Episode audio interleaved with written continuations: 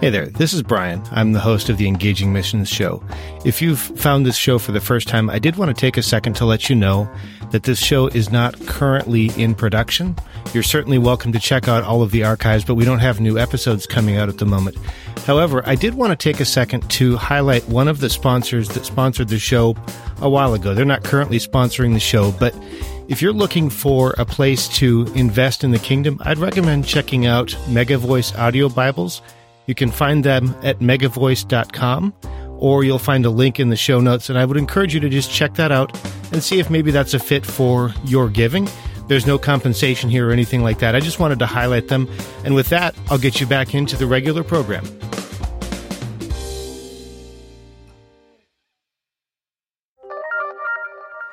How long does it take between when someone follows Christ and when they're called into vocational ministry? We're going to talk about that and what comes after that. This is the Engaging Missions Show, episode 211 with Ernie Peacock. Welcome to the Engaging Missions Show, where we are bringing missions home. Here's your host, Brian Ensminger. Thanks so much for joining us, and welcome back to the Engaging Missions Show. We provide ways for you to hear a message, make connections, and take action.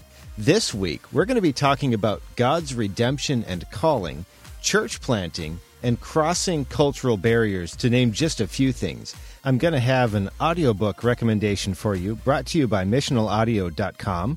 I've got some listener feedback from Stitcher, and I do want to remind you that I am in the middle of a fundraiser for Global Initiative. If you'd like more information about what they are doing to equip Christians to reach Muslims for the gospel, or for Christ rather, you can find out more information about that at engagingmissions.com/fund16. Now, as we head into our time with Ernie Peacock, I'd like to just mention that I really loved one of the things he shared about engaging the millennial generation, but also realizing that it's critical to reach out to those who maybe don't fit the mold for upwardly mobile people, those who are poor, those who might be marginalized. And I loved his perspective on being able to reach as many people as possible and doing that through the church. I think this is a great conversation. I think you're really going to enjoy this. All right, today we have with us Ernie Peacock, and I got to tell you, I am excited for this conversation. I really believe that God has something special for us today. This has been something that we've been working on for a while, and I'm really excited to bring it to you. So, Ernie, welcome to the show. Hi, Brian. It's great to be here with you. Well, thank you. So as we get started, you know, one of the things a lot of times I like to try and do is kind of give a summary before we start talking about details, you know, who you are and some of the things that you've done. But today, I'd like to start in a little bit of a different way. I'd like to start off with your call to missions. Can you share with us how it was that God called you into ministry and how that fit into your life? Certainly, Brian. You know, I was about 23 years old when the Lord called me. But leading up to that, I was always a pretty adventurous person, just without a knowledge of, well, I had a knowledge of who Jesus was. I just really wasn't serving Christ in my life.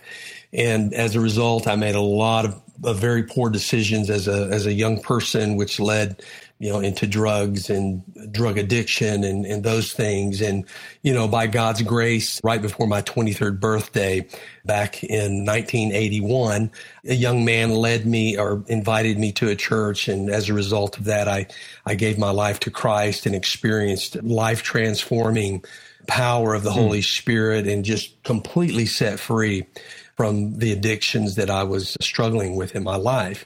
And it just immediately, I mean, literally, I had a 2 Corinthians 5:17 experience that night at the altar, and old things were passed away and all things became new. And I just, the Lord put a desire in my heart to share the word, and as a result, and because of another young man who was the youth pastor, who was really a great mentor, who had a great influence upon my life. Because of those factors, I had an opportunity a couple of months into my walk to take a missions trip with my youth pastor. And so on this missions trip, basically it was just him and myself driving an old beat up car down to southern Mexico along that trip should have only taken us about 24 hours in total drive, right? Yeah. But it took us 6 days to get there. But you know, the scripture, Psalms 37:23 says, the steps of the godly are ordered by the Lord. And I like the NLT translation that goes on to say, and he delights in the details of their lives. And certainly there were many details that transpired during those 6 days on that trip from the southern border of Texas all the way down to the southern coast of Mexico. And it was about the sixth night. We were broken down on the side of some highway in the mountains of Mexico. And leading up to that, the Lord had revealed himself in many ways. So as a young believer, you know, just 2 months and a week or so in the faith, the Lord just revealed himself in so many miraculous ways. And so, you know, there was a real sense of the voice of the Lord and of the Holy Spirit and what he was doing, and these visible demonstrations that we witnessed during that time. And I remember very vividly, we were on the side of the road sitting around a campfire and just kind of meditating and rehashing some of the things that had gone on that week. And the Holy Spirit spoke to me just very clearly. I didn't hear an audible voice, but I certainly knew the voice of the Holy Spirit. And what I heard was, I want you to preach my word. I want you to preach the gospel. And I took that as a literal call to a preaching ministry. Yeah. And that was kind of the nugget. That was the beginning of, as a matter of fact, I looked across the campfire and I spoke to my youth pastor. His name is Scott. And I said, Scott, God just spoke to me. He said, really? What did he say? And I said, he told me to preach the gospel. And it was that was the beginning of God's calling in my life. So let's zoom into that one conversation. You're sitting there by the campfire. You're maybe on the outside, 2.5 months out of a life that's completely contrary to God, completely contrary to Scripture. And in that moment, the Holy Spirit speaks to you and begins to call you into ministry. What's the first thing that comes to your mind? When that moment happened? Yeah. You know, it was overwhelming. It was overwhelming in a sense that I, kind of like Paul the apostle, felt that I was the chiefest of sinners. I mean, it was like, how could God call me? How could he use me in my limited knowledge and my limited experience in the faith? And then I guess the other question was why? Why would he want to do that? So it was pretty overwhelming. Yeah. Yet there was an excitement as well. So let's talk about that excitement, because I would imagine as you've walked this for a couple of years now, you've probably had to look back to that time every once in a while to go, okay, God really did call me. So how did that excitement work itself out in your life? Well, I can literally in my mind and in my heart go back to that moment as if it was today. Literally, it is like a movie that plays in my mind and in my heart that keeps the call of God fresh. And of course, you know, we at that point in time, we still had another 6 or 7 days ahead of us to fulfill the mission that we were, you know, that we were out to do, to get down to southern Mexico and tell the people about Jesus. Of course, that entire trip, we were telling people about Jesus wherever we stopped or broke down. But so, you know, it was like it was deposited in my heart. And then I guess during the course of that week, it began to, it began to grow. It began to take form beyond just the call to ministry, which I knew was going to require some studies and, you know, preparation. But that week was an amazing week where the Lord, I guess, brought confirmation to the call on my life and used me in ways that that I could have never imagined. Yeah. And I knew that it wasn't me. I knew that was the Lord, it was the Holy Spirit, and that God was working out his purpose in my life. So you mentioned preparation. I would imagine that there was maybe some schooling involved. Is that accurate? Yes. You know, as soon as I got back, we got back to the border. I approached my pastor and just kind of mentioned to him what had transpired and that God was calling me into ministry. Well, I was 23 years old. Mm. I barely graduated from high school. Oh. And literally. Wow. And so it wasn't that I wasn't an intelligent person in terms of the book studies. It wasn't my motivation. I had other motivations in my life, and it wasn't to go to college. I was making a whole lot of money in other ways. Let me just put it that way, and not good ways. And so, you know, being 23 years old, I'm thinking, you know, college is for 18-year-olds or 19-year-olds. Mm. And so as I approached my pastor, I inquired. I said, look, God's called me. What do I need to do? Yeah. And I know I need to prepare myself, go to Bible school. And so he also was a bivocational pastor. So he himself had studied through a correspondence type of or distance learning education. And so that's what I did. He pointed me in that direction, and that was the path that I chose initially. I went on to seminary later on in life and you know, have a master's degree in theology, but that, which was something I wanted to do, it was certainly a desire, but that didn't come until way later. So as you look back over the years, how important would you say that preparation was for you in the way God's had you walk out your faith? You know, it's really key. One, because, you know, it develops a discipline in your life.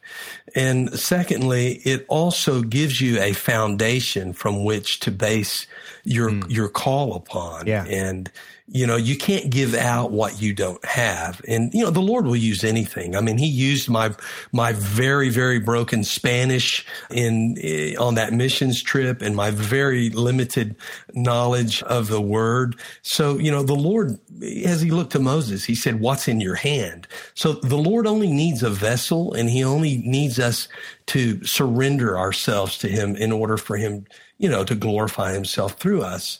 But the education, the preparation, the ministerial preparation was key, I believe, in just giving me a solid foundation from which to minister from. Okay. Yeah. So now we're talking about this. We're about 30 or so years after that initial call where you were in Mexico, and at that fire, you were talking to Scott. You've planted, I want to say 12 churches over the last few years across a couple of different countries for sure. As you look over what God's done in the last, I don't know, 5 or 10 years, what is it that has surprised and excited you the most? I guess really the freshness of the Holy Spirit. Oh, you know, God's Spirit is a creative spirit. And over the last 5 years, of course, we left Mexico and worked throughout Latin America. And the last few years, we served in Spain, which there's a commonality in most part in the language, but the cultures are completely different. And, you know, I guess working in a Latin American country, you develop a tool chest, you know, a way of working, a certain mentality perhaps. But working in Europe was completely different. It was a completely different paradigm, a completely different culture. And so, again, just that total reliance upon the Holy Spirit keeping just the love of God and the desire to evangelize, keeping it fresh in my life through my relationship with Christ, but yet equipping me in a different way to be able to minister in that context to those people in Spain. That's really interesting. You know, as I think about God and about the gospel, I would submit that God is always the same, but at the same time, he presents himself differently in different cultures. How have you had to, or how did you have to adjust, and how did you find that you were able to make the gospel relevant in a completely different culture as you began that transition? Well, you know, Paul said, I became all things to all men. Yeah. That I might be able to win some. And I believe what he's presenting to us is a very missional mentality, a missional approach. And that is just, you know, just as Jesus, he came as a cross-cultural missionary. You know, he spanned time and culture to become one of us, to become God in the flesh. He left his place of origin and he became incarnate just so that he can identify with humanity, so that you and I would have the opportunity to see and to hear his unfolding story.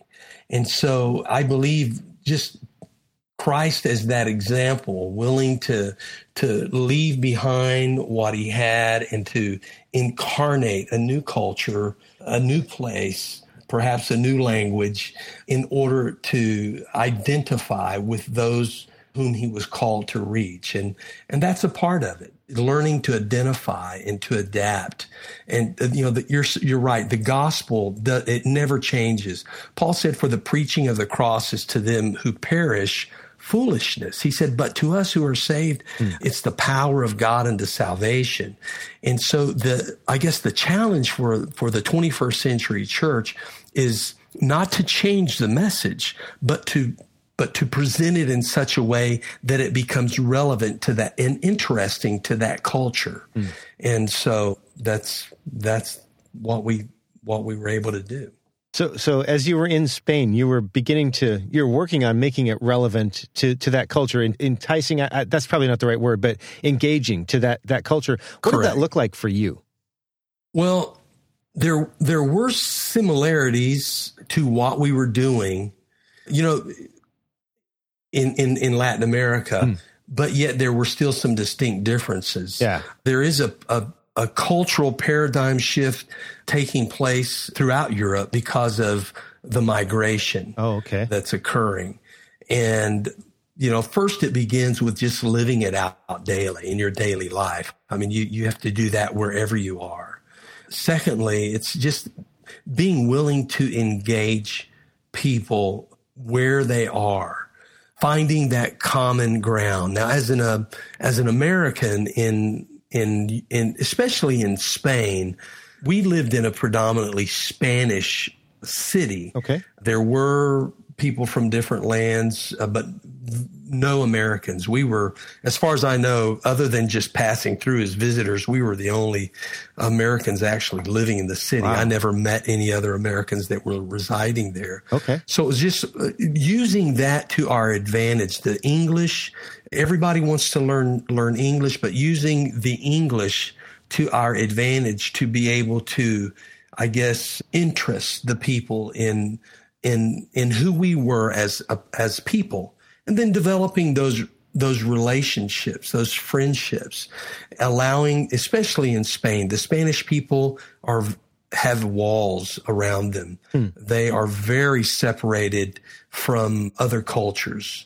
They're very in the box type of people, and so, in order to engage them, you first must be able to get beyond that wall, to bridge that gap. Okay. And so versus in Latin America, it's so easy to walk up to someone and engage them immediately, strike up a conversation, and begin to speak to them about the gospel. It is just so easy. Wow. But in Spain, it wasn't like that. First, you had to develop those relationships, get that wall down, and then be able to communicate with them.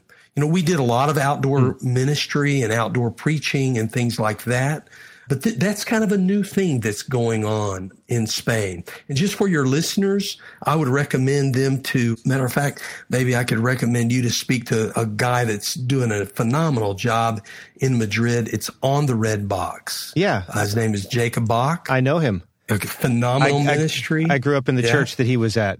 Oh, great. Yeah, great guy. And so he's taken it to a whole new level.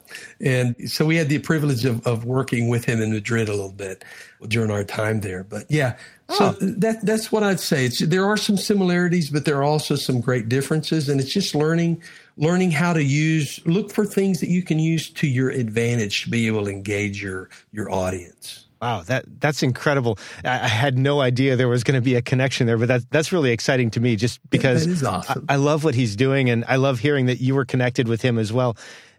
Now, I know that you have a lot of transition going, that you've been preparing for some stuff that's coming up, and we're going to talk about that in a minute. But I'm wondering, as you've been going through this preparation for the next season in your life, what has God been teaching or showing you in the last few months?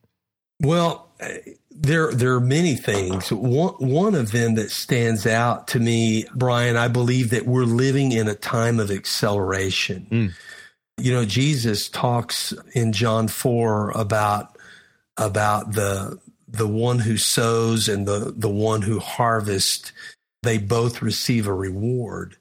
And the harvester was called at a certain Just if you read through the story, in matter of fact, he spoke to the disciples. He says, don't say there are 4 months and then the harvest is coming. So what he was discussing is the seed had just been sown. The seed had been planted, but he was calling. Of course, if you read the story, he talks about the harvester who would come in 4 months and reap the harvest, but yet the sower and the reaper would both receive a just reward. Mm. But he was telling his disciples, don't say they're 4 months. Quit making excuses. Don't try to understand this in the natural realm. He says, I'm telling you, lift up your eyes and look on the fields.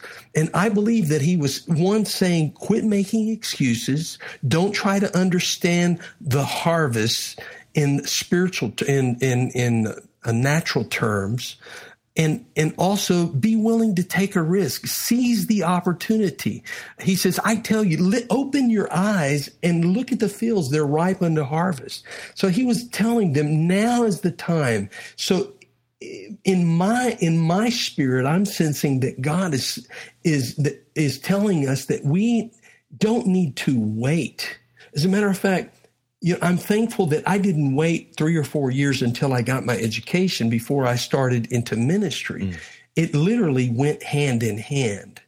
And so we can't wait 4 years. We can't wait 4 months. There are people that are perishing now who need to hear the gospel. And so I believe we're living in a time of acceleration where people that God is raising them up supernaturally. We're seeing an acceleration in their spiritual growth. We're seeing an acceleration in the manifestation of the spiritual gifts, of God's presence, of his power. And all of this is leading us to one end, and that is the harvest. Wow. So you have us. We're listening to you right now. Some of us are in the marketplace and care about missions and church planting. Some of us are vocational ministers. Some of us are bivocational.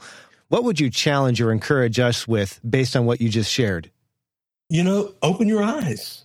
Open your eyes. Those are opportunities. I believe that there are God, because we are living in accelerated times, I believe that these opportunities that sometimes we used to wait years for, I believe that God is accelerating the time frame, the cycle of that. And maybe there are people that you've been praying for a week, a month, or a year, maybe 10 years.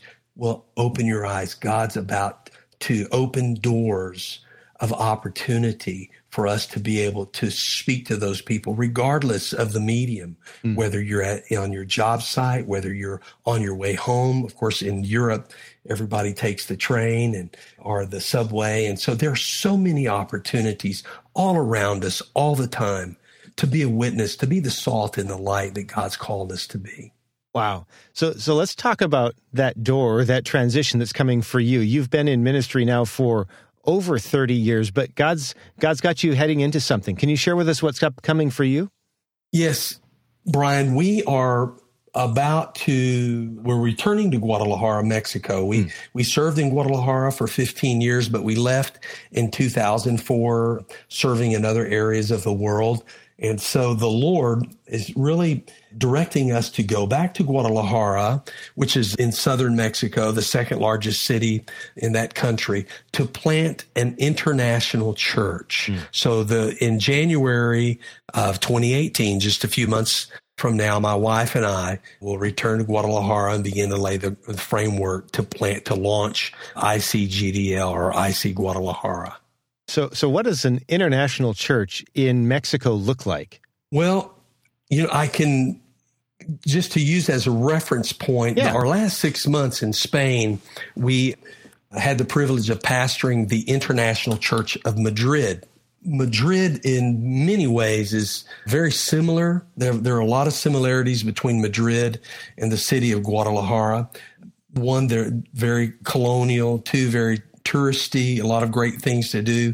The food is better in Guadalajara than it is in Madrid, but a large international population, probably a more diverse population because of its proximity to Africa. Okay. But at IC Madrid, we had over 45 nations represented in the church that we worship together on Sunday morning.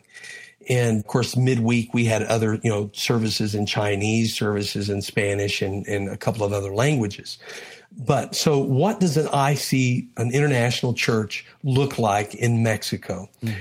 There, again, there are similarities, but there are also some differences. Mexico, especially Guadalajara, being the international city that it is, you have a large, because it's known as the Silicon Valley of Mexico. There's a lot of tech industry there. So you have a lot of people from all over Asia, as well as the United States, that have their families there. They're working there, along with international students that have come from all over the world to study at their major universities. And then you have, and this is probably where it's going to look a little bit different, is that you have 58% of the Mexico's population are millennials and Gen Xers. Wow. And so you have a large percentage, a large population, a large demographic that are educated. They work in the global marketplace. They most of them speak very good English. They send their children to English-speaking schools. And so you have a large segment of the Mexican population that have a very international mindset. Wow. And so we're hoping to reach the best of both worlds. We're hoping to reach the internationals, the international business community as well, along with the Gen X and millennials that are made up of the Mexican population. So we want to have a good balance between the both of those different demographics. Wow. I love what I think that makes possible. And I'm wondering if you could share with us, like maybe you were sharing with a key partner or a friend, some of the dreams that God has given you about this. And the thinking that I have is Scripture talks about a river that flows from the city of God. So as you think about this church and what you believe God would have you do, what kinds of things do you expect to see flowing out of this congregation? Well, one of the things the Lord's impressed upon us is, our entire ministry, we've worked predominantly with the poorest of the poor, and who are very needy. They're very needy people, and are very usually quick to respond to the gospel. But the Lord has challenged us to reach this specific demographic, this unreached generation that the church is not reaching. I refer to them as the influencers. They are they're the ones who are either currently in positions of leadership. They are the doctors, the lawyers, the engineers, the architects. They're the maybe even in the politicians, but they're the business people. They're probably the more educated. So they're the influencers. Influence always flows from the top downward, and what we endeavor to do, we're not turning our backs on the least of these. On the contrary, our goal, our desire, and I believe the vision that God's given us is to reach the influencers in order to be able to utilize the gifts, the talents, the abilities that they have to have an even greater impact on the kingdom of God at every level of society, not just the lower level. There's not one hell for the affluent and one hell for the people who aren't affluent. There's one hell for everyone who doesn't know Jesus. And so what we want to do is reach this generation of influencers to have a greater impact upon the kingdom of God at every level of society, Mexican society. Wow. I love that vision. I love thinking about what could come out of that. And I'm really thankful that God has given you that vision for what he's going to do. Now, as I think about this, I would assume that you and your wife are probably not going to do everything, that you're probably going to have a team. Now, are you taking a team with you? Are you planning to build a team when you're there? What's that look like? Both. Okay. We are currently recruiting a team. We have about 4 or 5 young people who have signed up to join us to be a part of our launch team. They're currently raising their own support, and they'll probably get there toward the fall, the end of 2018. Versus my wife and I will be there in early January. Okay. So we are recruiting a team to join us from the States, as well as, because of our years of ministry and the many churches that we planted in Guadalajara in the 90s and through mid 2000, we really have a network of churches and friends that we left behind. And we've been in contact with a lot of these kids that came to know Christ through our ministry. Well, they're grown now. They make up a part of this millennial generation. They're educated. Many of them are entrepreneurs, and they speak English. And so that we've been creating a buzz. And so many of them have contacted us, and they want to be a part of this launch. So initially, we'll go back and begin to build a team structure, a team ethos with those that are currently there, and then incorporate the Americans that will come and join us later in the year. So yes, we're doing a little bit of both. Cool. As I think about creating a team, I would assume that there are probably some specific skill sets that you might be looking for. But I'm also wondering, as you're maybe screening is a bad word for it, but trying to consider who would be a good team member, are there particular character traits that you're looking for? Yeah, obviously. And there is a screening process. Okay. Anyone interested in serving with us, we send them through the Latin America and Caribbean pipeline. And it's set up. It's our leadership through the Assemblies of God. And they, of course, they process all that. So there are guidelines, there are requirements, as well as personal references and things that serve as a filter. But number one, obviously, is that they be born again. Yeah. They believe that they be a believer. And two, that they have a call to serve and a call to serve in missions. I think that's the second requirement. And the third, which really I think trumps the second, but is that they know that they're called by God to be a part of this team. Yeah. Because, again, going back to my calling, I know that God's called me. That's my reference point. Regardless of what comes my way or it doesn't come quick enough, I can always go back to that and know that the Lord's called me. And provision always follows the mission. God's provision will always follow his mission. And so we want people that know that the Lord is calling them to come and be a part of what he's calling us to do. And so I'm thinking there's a possibility that somebody who's listening to this right now, God could be speaking to somebody. I don't know if that's the case, but it could be.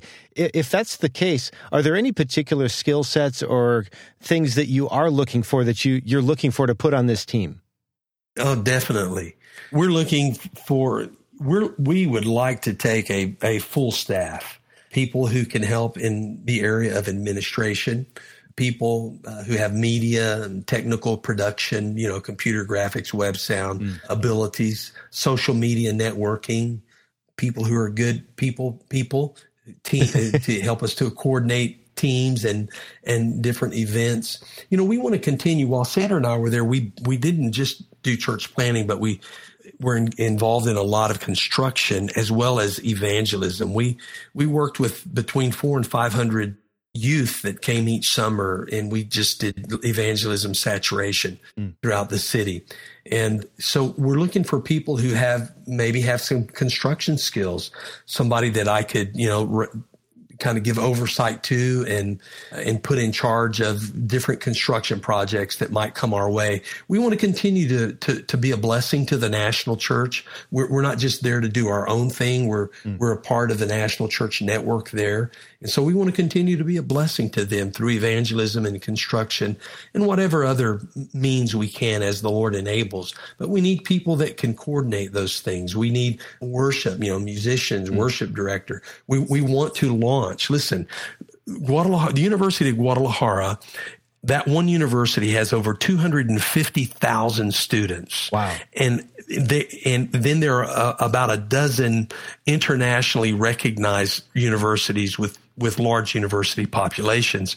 No one is reaching these universities. We have no, as far as I know, any organized campus ministry going on at these universities. Wow. So we would like to start. This is one of our touch points. We want to have or develop a strong campus ministry. So someone that feels called to that, maybe they're already engaged or involved in campus ministry and would like to come and help us to develop that. Children's ministry, youth, young adults, people who have accounting skills, English as a second language. We want to use that to our advantage to be able to, to bring people into the church. And so many, many opportunities to serve on our team. If somebody's listening to this right now and maybe they're hearing from God and they're very clear that this is the direction God's calling them, maybe they're not quite sure about it, but they want to learn more. What's the next step? Is there somebody they should reach out to? What do they do? Well, I would suggest, if there's someone fitting that description, that they contact me personally. We could have a conversation, okay, and then I could direct them to the next step in the process if that's what they feel the Lord calling them to. But first, just have them. They can contact me. Okay. Yeah, we'll definitely have some information in the show notes then. So you can either just tap on your podcast art and go to the show notes page, and we'll have a way for you to contact Ernie, or stop by the website, because we definitely want, if that's where God's calling you, I don't want to do anything to step in the way of that. So I want to do everything that we can to connect you with Ernie. Now, Ernie, we obviously know that there's a lot going on as you're looking forward to this time, as you're stepping back into Mexico. How can we best pray for you? Oh, that's a great question. And, everything begins and ends with prayer. And Mexico right now is still a hotbed for violence, still one of the most violent countries in our world, definitely in our hemisphere. But so there's still a lot of violence going on. Guadalajara has historically been a safe haven. It's been a pretty safe city. Not that there's no crime or no violence going on. I mean, there's plenty of that. But in terms of what we hear about on the news, there is kind of an upsurge, an uptick in the narco violence. A lot of that is predominantly between rival gangs, rival drug families, right? Cartels. And people sometimes get caught up in the crossfire. So I would ask that you would certainly pray that the Lord would cover, one, the church, cover the church. The church is many times our pastors, those in those communities where drugs are a problem, sometimes they become a target. And so pray for God's covering over the church, as well as our team as we prepare to go and work in that environment. Pray for our team. Pray that God would give us the people that would fit some of the needs that I mentioned earlier. We can't do this alone. Believe me, I've done it alone before. I've planted churches where it was me, my wife, and my three kids. And it's a whole lot easier with the team. So pray the Lord would connect us with the right people to be a part of our team, and those who are currently itinerating, those who are currently raising their support to join us, that it would come in quickly. Wow, that's good stuff. And for those of you listening, I would like to encourage you to go ahead and pause this right now and just take a minute to pray for Ernie and what God is calling them to do in Mexico. You can certainly add it to your prayer list, but I know from my experience, a lot of times it's really easy to forget if I don't do it in the moment. So I'd encourage you to do that. If you feel like God is calling you in that direction, check out the show notes page. We'll have a way for you to contact Ernie. And, you know, if you just appreciate Ernie and what he's doing, you can certainly drop him a note and let him know that as well. I don't think that would be something that he wouldn't like to get. All of that's going to be at the show notes page, which will be at engagingmissions.com/Ernie Peacock. Now, Ernie, I just want to say thank you so much. I really appreciate you taking the time to do this. It's just incredible to hear what God's done in your life. Man, well, thank you, Brian, for the opportunity to share our heart, our vision, and our passion with your listeners. I don't know about you, but I really loved what Ernie Peacock shared. I thought that he had some incredible insights, and I really appreciated his heart and his willingness to share some of the intricacies of what he does. As we talked about, if you're interested in connecting with him, you'll definitely want to do that by visiting the show notes page. And also, I would love to hear from you about some of the things that maybe you took away from this particular interview. In a couple of minutes, I'm going to share with you an audiobook recommendation. But before I do that, I want to share with you a little bit of listener feedback. This actually came to me by way of Stitcher, which is one of the ways that some people listen to this podcast. And I'm a little bit embarrassed to say that this is some feedback that was left a couple of years ago, and I wasn't aware that it was out there because it's really hard sometimes to capture reviews that are left on some of the sites like Stitcher or iTunes.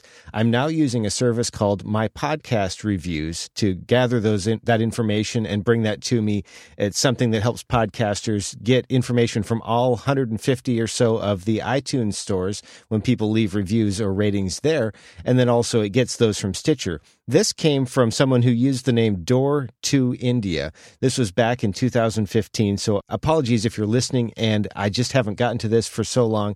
This person says, I came across this podcast from a friend's ministry. I was hooked from day one. Then I got to share my story for his glory. Brian, I applaud you in answering the call to God. You're doing great work, and it's much needed to unify the body of Christ.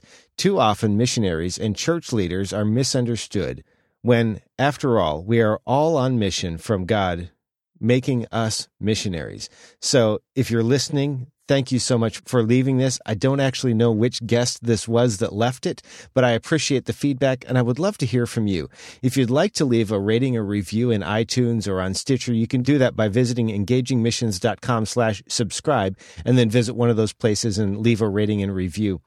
I would also love to hear from you. A couple weeks ago, I shared some feedback that I had gotten where I solicited people for their feedback about the show, and I had some questions about things that I might be able to do to make this show better. I would love to hear from you. There are going to be some links in the show notes. Either tap the podcast art and find those links in the show notes, or if you're on the show notes page, just look in the resources section and you'll find those links so that you can give me some direct feedback if you'd rather not do it by leaving a rating and review. Either way, I would love to hear from you. I'd like to know what's going well and what I can do to improve, because I would love to do this better for you. This week's recommendation for you, brought to you by MissionalAudio.com, is an audiobook called There's a Sheep in My Bathtub: Birth of a Mongolian Church Planting Movement. This is a book by Brian Hogan. He's been on the show a couple of times. I've listened to the book, and I highly recommend it. I think this is an incredible book, a great read. And I'd also like to say that I was privileged to have a small part in the production of this audiobook. And Jeff Butterworth of Sound Paradigm Studio, who does the editing for this show, also did a good bit of the post-production for this particular audiobook. So not only is it a book where I love the content, but also I and one of my friends were involved in the production. That said, I'm not recommending it because we were involved. I'm recommending it because it's a great book, and I think it's a worthwhile read. I would like to recommend that you check that out. You can find it at audible.com. And if you've never gotten an audiobook from audible.com, use the link engagingmissions.com/free book. When you sign up to try out their service, you can select this as your free book. And when you download it, you'll be able to listen to it absolutely for free. You can find it all linked up at missionalaudio.com. And if you know of an audiobook or a podcast that we should consider to be included at missionalaudio.com, I would love to hear about it. Visit missionalaudio.com, click the link to suggest a book or an audiobook or a podcast, and we'll take a look at that and see if we can include it. I would love to make this an incredible resource for people who care about missional living, about missions, about evangelism, about church planting, so they can find stuff that they can listen to on the go wherever they are. I would love your input if you know of something we should include. Thanks so much for sticking with us all the way to the end. I'd like to just say one more time that I would love to see you connect with Ernie. Whether you're interested in being part of his ministry in Mexico, or you want to say thanks, or you just want to say, hey, I took a minute to pray for you, I'd like to encourage you to do that. You can visit the show notes page at engagingmissions.com/ErniePeacock. That's Ernie and then Peacock, just like the bird. There you're going to find a link that you can use to connect with him. You'll also find links to some of the resources that we talked about. And I would like to encourage you to do that. This week, we talked with Ernie Peacock about what he's had going on and then what's upcoming as he's planting a church in Mexico. I've also had for you an audiobook recommendation, and we talked about listener feedback. And believe me, I would love to hear from you if you have any feedback for me as well. Make sure that you come back next week. We're going to be hearing from Ramon Pastrano IV about some unusual work that he's doing that helps bridge cultural divides and takes the gospel into some places we might not normally have access to, or might not even think of having access to, both at home and abroad.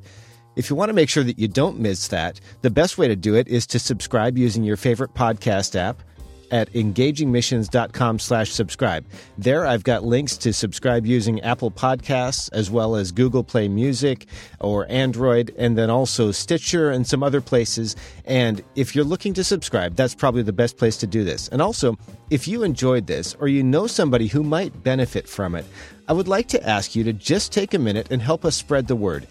Maybe that one email to somebody who is needing encouragement or might benefit from this, or sharing it on social media, or perhaps leaving a rating and review. Any of those can help people who might benefit from this connect with the show and find the resources that they need to be equipped, inspired, and challenged. I would really appreciate it if you would take a minute to do that. And then one last thing, as I just close this down, you've stuck around to the very end, and I'm just going to ask you to do one other thing. I've started taking on some appointments or some interviews to be interviewed for other shows. Some of them are faith-based and some of them are not. And I would just like to ask you to pray for me that I would represent God and this show well as I share my story and connect with other podcasters across a variety of different topics. Many of them are faith-based, but not all of them. And I would really ask for your prayers as I do that. I would say thank you so much in advance. I don't want to be presumptuous, but I do want to say thank you for those of you that do take the time to do this. I really appreciate it, and I appreciate you. I appreciate you coming by and listening, and my hope and my prayer is that God would continue to expand you and your ministry as you trust on and lean on Him. Thanks for listening to the Engaging Mission Show. You can find more great content like this, along with show notes, by visiting engagingmissions.com or by subscribing to the show in iTunes or Stitcher. Thanks so much for joining us. We'll be back next week.